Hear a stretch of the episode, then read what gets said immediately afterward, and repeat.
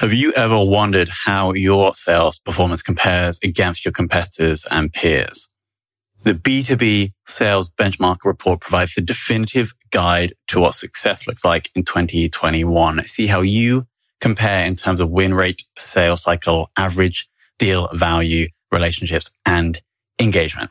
You can see the results and get the full report at ebsta.com forward slash B2B dash sales dash benchmarks. Things shift in and out of the forecast. And, and, but we have the structure the process the meetings and so we're aligning with product we're talking to all the folks and and and really be, that's been the hugest impact i think on me personally is the amount of data requests that come in uh, from different teams because everybody is is looking to the data for for guidance in this in this kind of uncharted time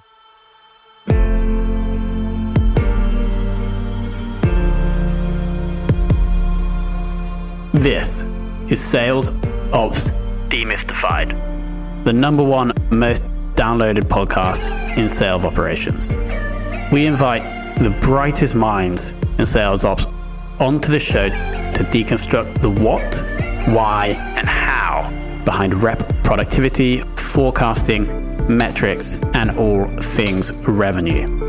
This podcast is brought to you by EBSTA a revenue intelligence platform used to identify risk in the pipeline and score customer engagement, and is sponsored by the Global Sales Operations Association and the UK Revenue Operations Network.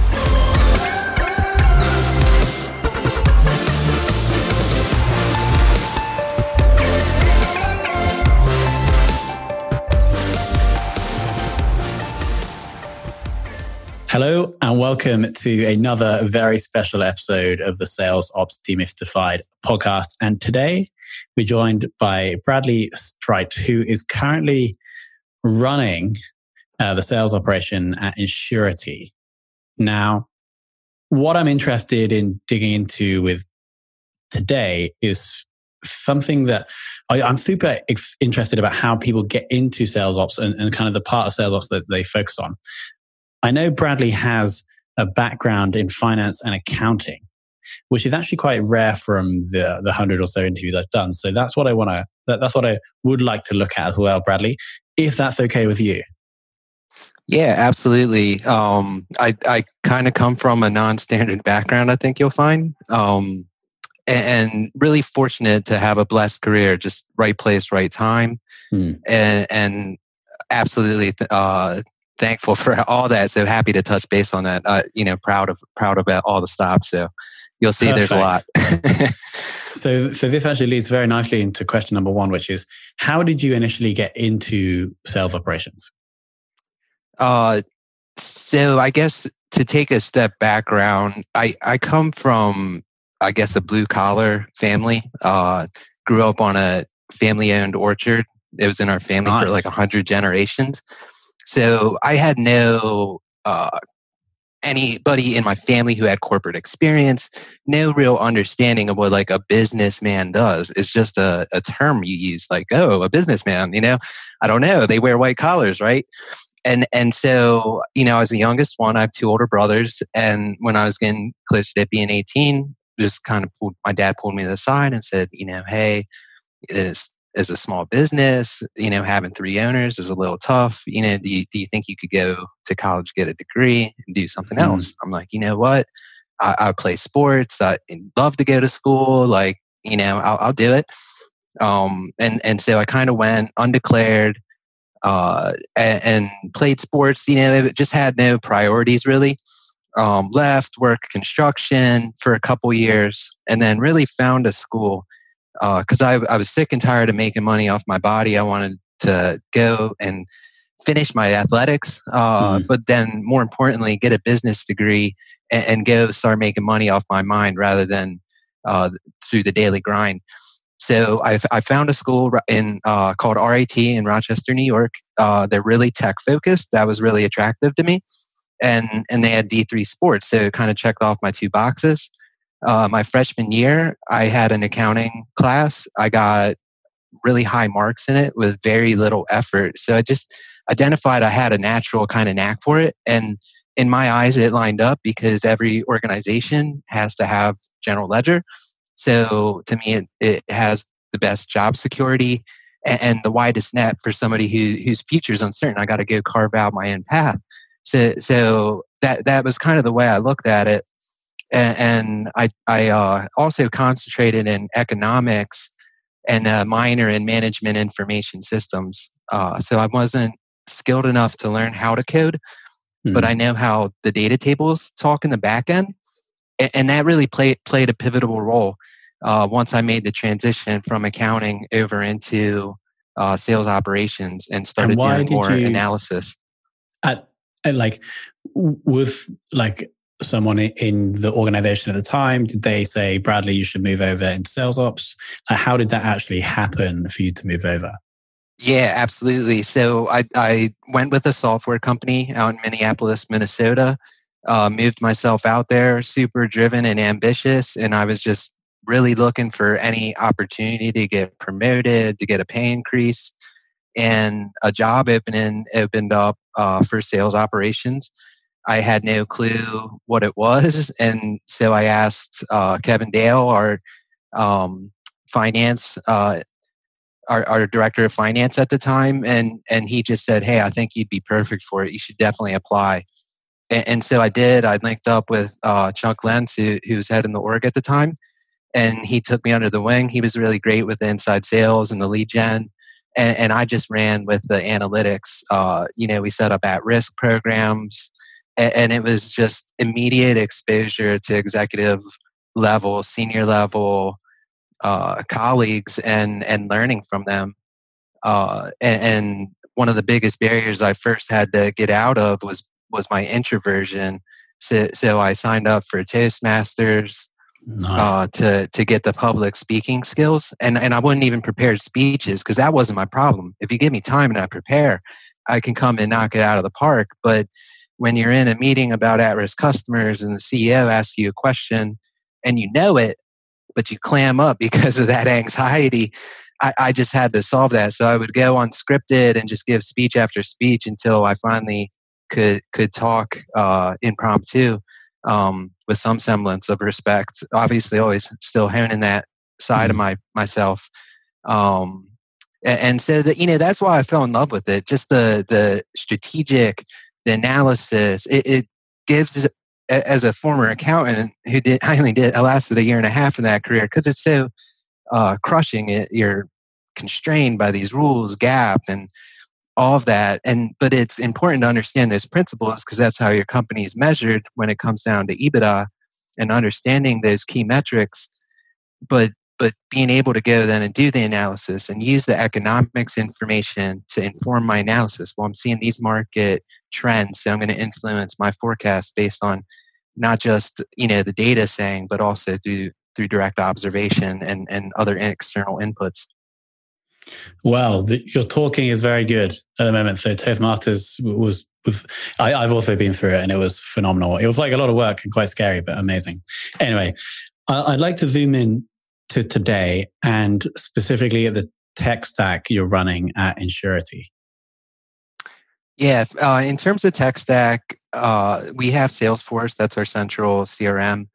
Uh, Marketo is our marketing tool. We just moved over there from Pardot, so we have used both. Uh, both have pros and cons. I everywhere I've worked, we've had Salesforce, Marketo, or Pardot, and then we integrate with our finance system, whether that's Intacct or Oracle. Uh, but just having those integrations and then working to automate systems so they communicate across each other and drive consistent data. And uh, what's important to me is that I'm not spending my time doing manual, tedious, individual contributor tasks, but I'm able to have that stuff automated and streamlined so the the information and data is coming in cleanly and then me and my team can spend our time doing more meaningful work like proactively looking for revenue opportunity uh, proactively looking to support others in the organization, doing the analysis and, and brainstorming, looking for new ways of, of doing things more effectively, that kind of stuff. Sure. And now, over the past few months, I assume you guys have been moving to a more remote operation.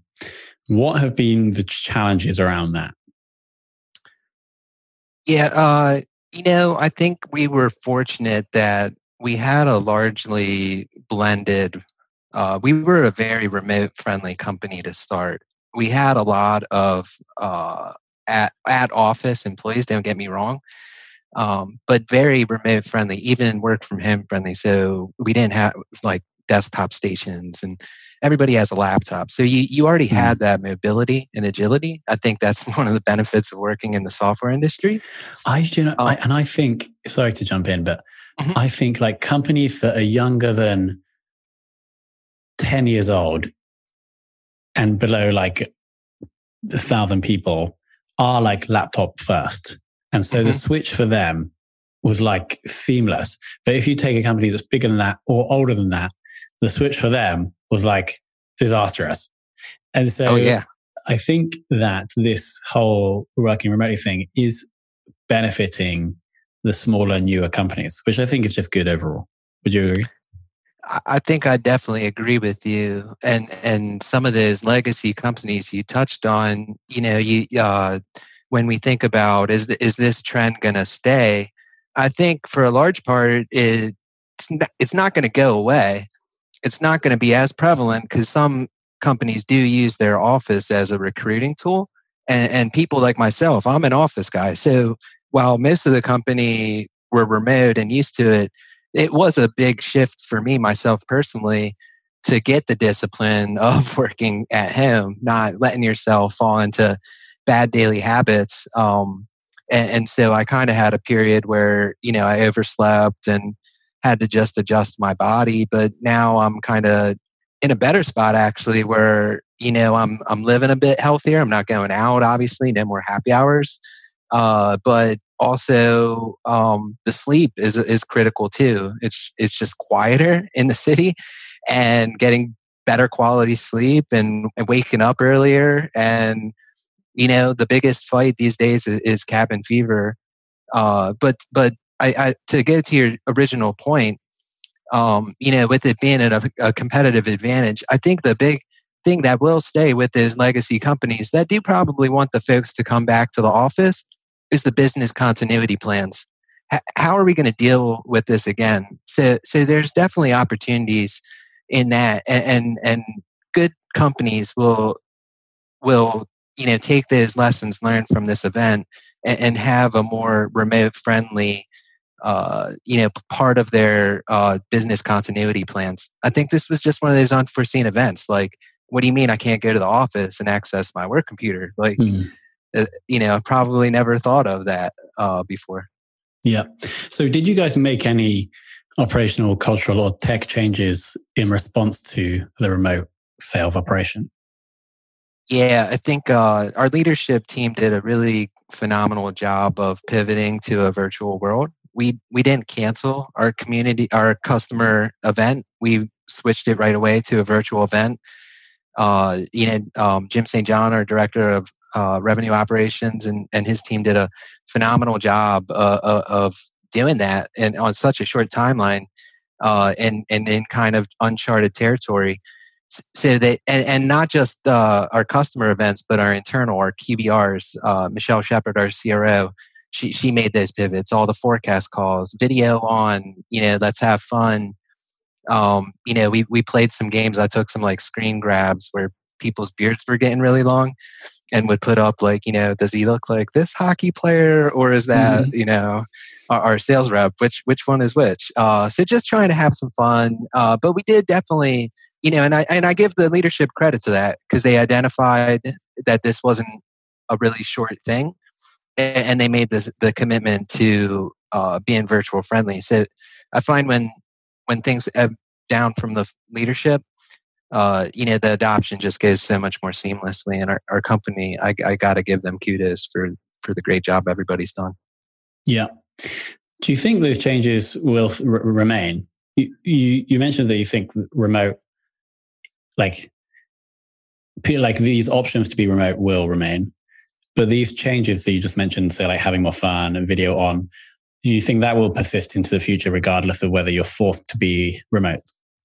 I think it has to in some fashion. You know, uh, if you think from a pure cost perspective, an on-site event is going to be more costly than some of these remote events. So maybe rather than meeting four times a year in person, you meet once or twice, uh, and two by remote, and that doesn't uh, cause concern or grief with folks because they understand it's not a bad thing. It's not, you know, it's definitely different. You know, I, I love getting together with the sales folks and and mingling with them because usually you don't get to see the folks in the field too frequently.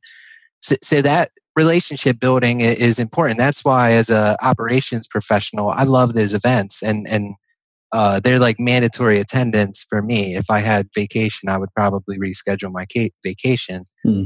so I could show up because those relationships. You know, then when you need help, you need answers. Because a lot of sales ops outside of the systems work and the data is the quarterbacking and and the cross department collaboration.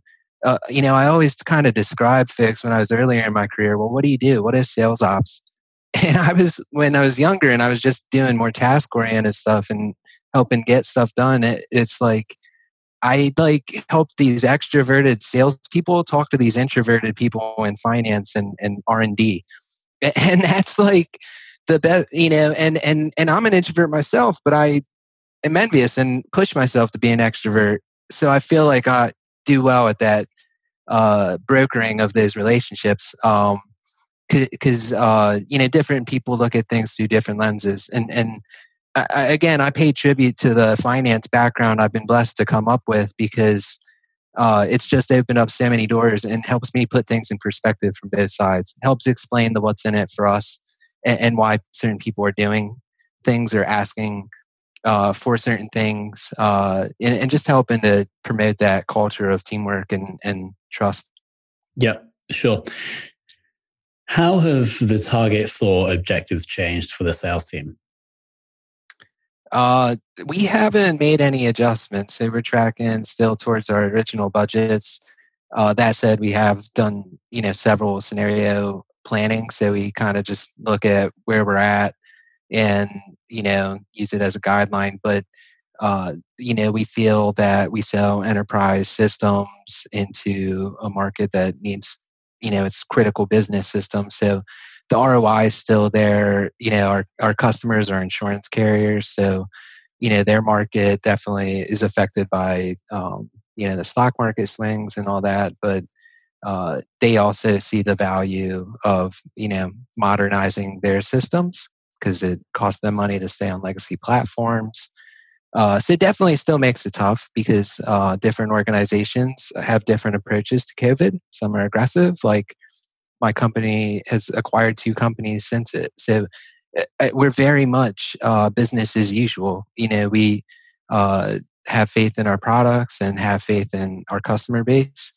Uh, you know, we work closely with them. It's the you know consultative approach and, and really doing the best thing for both companies and, and understanding so things shift in and out of the forecast and, and, but we have the structure the process the meetings and so we're aligning with product we're talking to all the folks and and and really be, that's been the hugest impact i think on me personally is the amount of data requests that come in uh, from different teams because everybody is is looking to the data for for guidance in this in this kind of uncharted time. Got it. Now on, to forecasting, and especially forecasting remotely, where you can't just walk up to the reps desk to ask them whether you think this deal is going to close. How have you been ensuring that the forecast is accurate, even when you're you could be miles away from from the reps? Yeah, I, it's uh, you know data, past performance, you know, understanding your teams who historically sandbags, who's an optimist, mm-hmm. and having those same conversations. You know, I can't walk up to somebody's desk, but I can send them an instant message. I can send them an email. Uh, I don't know if you're familiar with a movie called The Shawshank Redemption. Yeah. There's a scene where he talks about getting library books. He's like, I sent a letter a day until I finally got a response. And, and I say the same thing to my employees, like, hey, if you're following up and you don't hear back, like send an email a day until they get back. Not an email day, but you got to be like, and, but if he gets down to that, like send him a day, uh, you know, whatever. Eventually somebody's have to answer. We, we got to hold ourselves accountable. you know, myself personally too, personal accountability is critical.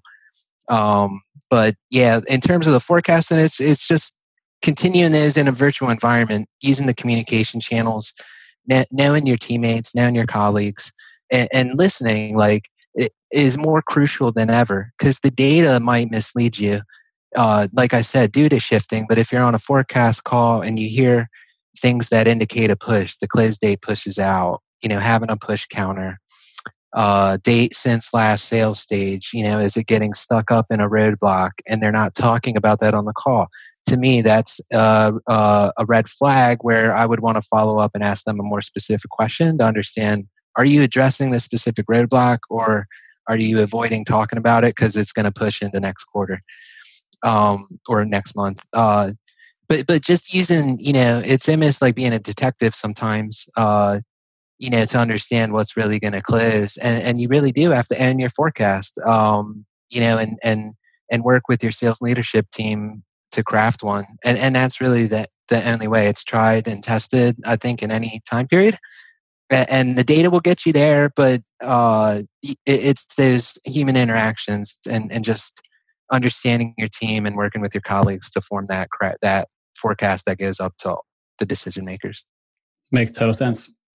Um, now, for the final and two most important questions of the interview Who has taught you the most or been the most inspiration uh, in your career to date? Yes, this one is like I could spend a whole call on this. I'm just, I've been blessed with working uh, with a lot of great colleagues. The first company I worked for was owned by uh, Vista Equity Partners, who you know they focus on software company acquisitions and so being in that environment where you have uh, so one the leadership team there was phenomenal and they they promoted me they let me build work on key initiatives and they coached me and taught me a lot along the way so scott atkins todd lattisaw uh, kevin dale mike liston i mean i, I can go on um, but you know, then the the being part of that portfolio and having access to 20 other sales ops leaders and, and bouncing um, ideas off of them. Uh, Michelle Shepard, who's our current my current CRO, you know, she recruited me to come work for her and and has really like helped me develop even more leadership skills and and sales ops skills, take on more responsibility uh, Stuart Kaplan is working on the more polished side of me. I, am a blue collar worker, so sometimes I have some, um, you know, bad habits where like I'm frustrated or something. And so working to be, you know, like identify those and, and just step up, take a step back and, and be a leader. Um, so, so just really thankful to have people who are willing to train and coach you. I've been at places where, uh, you know, they, they don't invest the development as much or invest in development as much. So, really fortunate to to be with those folks and and to learn from them. Uh, Kevin Dale, I think I mentioned earlier, he he's the one who told me uh, to go into sales ops, and he also taught me so much about Excel, which uh, you know I, I use religiously, and and you know that's where I do a lot of my slicing and dicing. Mm. And then finally, who is someone within sales ops that you would love to take for lunch? Yeah, that would probably uh, it's a toss up. I would say there's a, a gentleman, Jim, Jimmy Jetchick.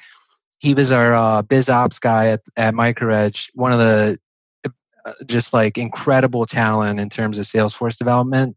Would just love to catch up with him and see you know what he's got going on these days. Uh, and then the other one is somebody I see on LinkedIn posting a lot of really relevant stuff about revenue ops, and that's Andre Martinelli. Uh, he was part of Vista Equity back uh, in the day. I didn't really work with him that closely, but I do see his posts. They're just so like poignant. Um, so just love to learn from folks like that any any day. Awesome. Well, that was a well. I, I think we touched on quite a few things, but what I like about you is it seems like you well one you have the finance background, which seems to permeate and help you in almost everything that you've been working on. And so that for me is like enabling you to be effective, but it also seems that you are someone who is able to work very effectively with other people, particularly sales reps. And even if you are emailing them every day to get some info, they they probably still like you. But that's just my impression from this interview. Um, do you think that's a- accurate, Brad? I appreciate that. I hope it's accurate. I'm sure, like anything in life, you rub some people the wrong way. Uh, you know, but in in my mind, I could have an argument with somebody and help them out in the very next second. Hmm. It's business. It's not personal, and that comes from sports. Just separating and focusing on the goal at hand. You know, I can't pick my family members. I can't pick my teammates. I can't pick my colleagues a lot of the time but we're all in it together. And, and, if we build out and grow these companies, we all, you know, provide for our families in a more effective way. So, uh, you know, I, I, I, that's big on me is is being that team player and and uh, yeah, the finance stuff is important because that's what leadership wants at the end of the day, right? It's the reporting when you design when you design your systems. If you think about the reporting and what you need at the output from the top level and waterfall that down, you'll you'll design a really effective foundation of a system that's scalable. For sure. Brad, thank you so much for coming on today. Absolutely, Tom. Hey, thank you again for having me. It's been a pleasure, and and can't thank you enough for uh, let me talk shop with you.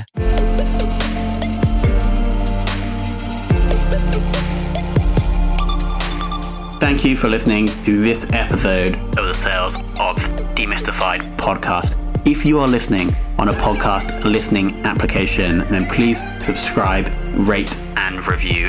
And if you have any questions about the show, if you know a guest, or if you have any questions about sales operations, just hit me up at tomhunt at ebsta.com. That's tomhunt at ebsta.com.